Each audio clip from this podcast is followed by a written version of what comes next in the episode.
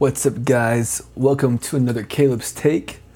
Um, I don't know about y'all, but for me, growing up, Thanksgiving was always one of my favorite holidays. Um, it was a holiday that I got to see a lot of my cousins. We play spoons, usually for a backyard football game after Thanksgiving dinner. It was always an enjoyable time, um, especially the time one of my cousins uh, made a bomb and then proceeded to blow it up in front of my aunt's house. Um, but that's another story for another time. um, but as I began to prepare for this uh, take for Thanksgiving, I had a few ideas for it. Um, but it wasn't until I saw a video about Andre the Giant's uh, memorabilia that I knew exactly what I wanted to talk about.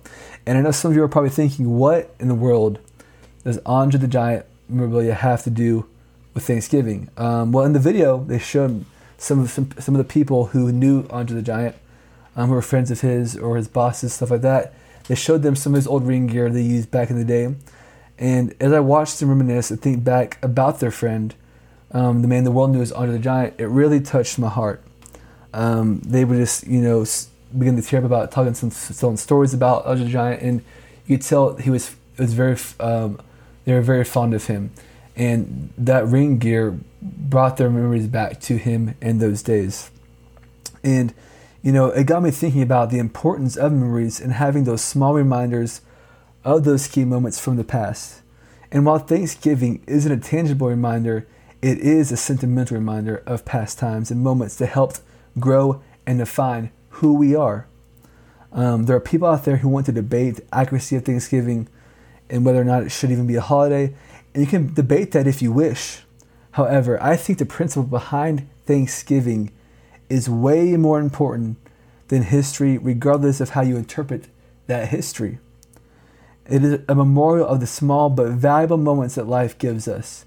It reminds us to be thankful for the friends, family, the blessings of God, um, and the memories it gives us. And I want to encourage everyone this Thanksgiving and as the holiday season goes on to make sure to enjoy the small moments and not to get too caught up in the busyness that often comes with this time of year. You know, today I got to spend some time, and today that I'm recording this is the Wednesday before Thanksgiving, so the day before Thanksgiving. I got to spend some time enjoying a few great books this morning. Then I got to hang out with a good friend of mine this afternoon for a little while. It was, it was a really good time. And then I went to a Friendsgiving celebration um, where I ate a ton of Chick fil A. And right now, as I'm recording this, I feel fat and happy.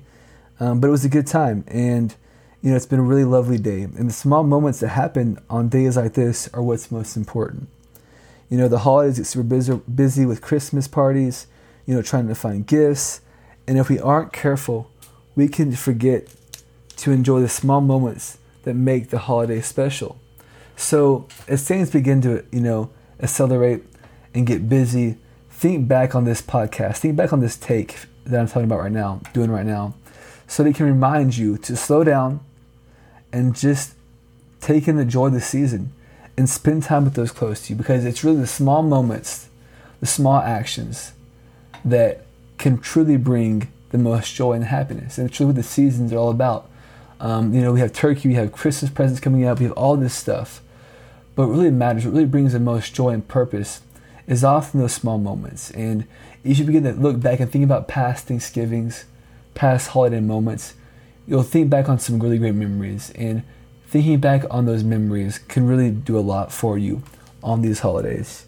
Um, I want to do something else before I wrap up this take. It's a little bit different than I've done before. I'm going to give you my top five Thanksgiving desserts. All right, this may be a little controversial, but that's okay. That's what this podcast is about controversial things. Um, not really, but you know, I can dream. Um, but coming in at number five is pumpkin pie. All right. Um, I am not a fan of pumpkin pie personally, um, but nothing says fall slash Thanksgiving like pumpkin pie. Um, so I, I, feel like I have to put it on the list at number five. Um, that's, and that's why it's number five for some people, maybe higher. Um, but for me, because I'm not a big fan of it, I am putting it number five, and you're lucky it's getting on the list at all but I feel like I couldn't leave it off. Um, number four, this one again, is not one of my favorite ones, and I, have a theory on this pie actually, um, and that's pecan pie, or however you say pecan, pecan, however you say it. You can debate that later on, but pecan pie at number four, and I have a weird um, theory on this. I honestly don't think that anyone actually likes pecan pie because I see it at like every like holiday event, but I rarely see very much of it eaten ever. And I kind of feel like it's an older generation's pie. It's not like a younger person's pie. Like I feel like people in my age group don't like pecan pie, period. But I feel like there's some older people who do.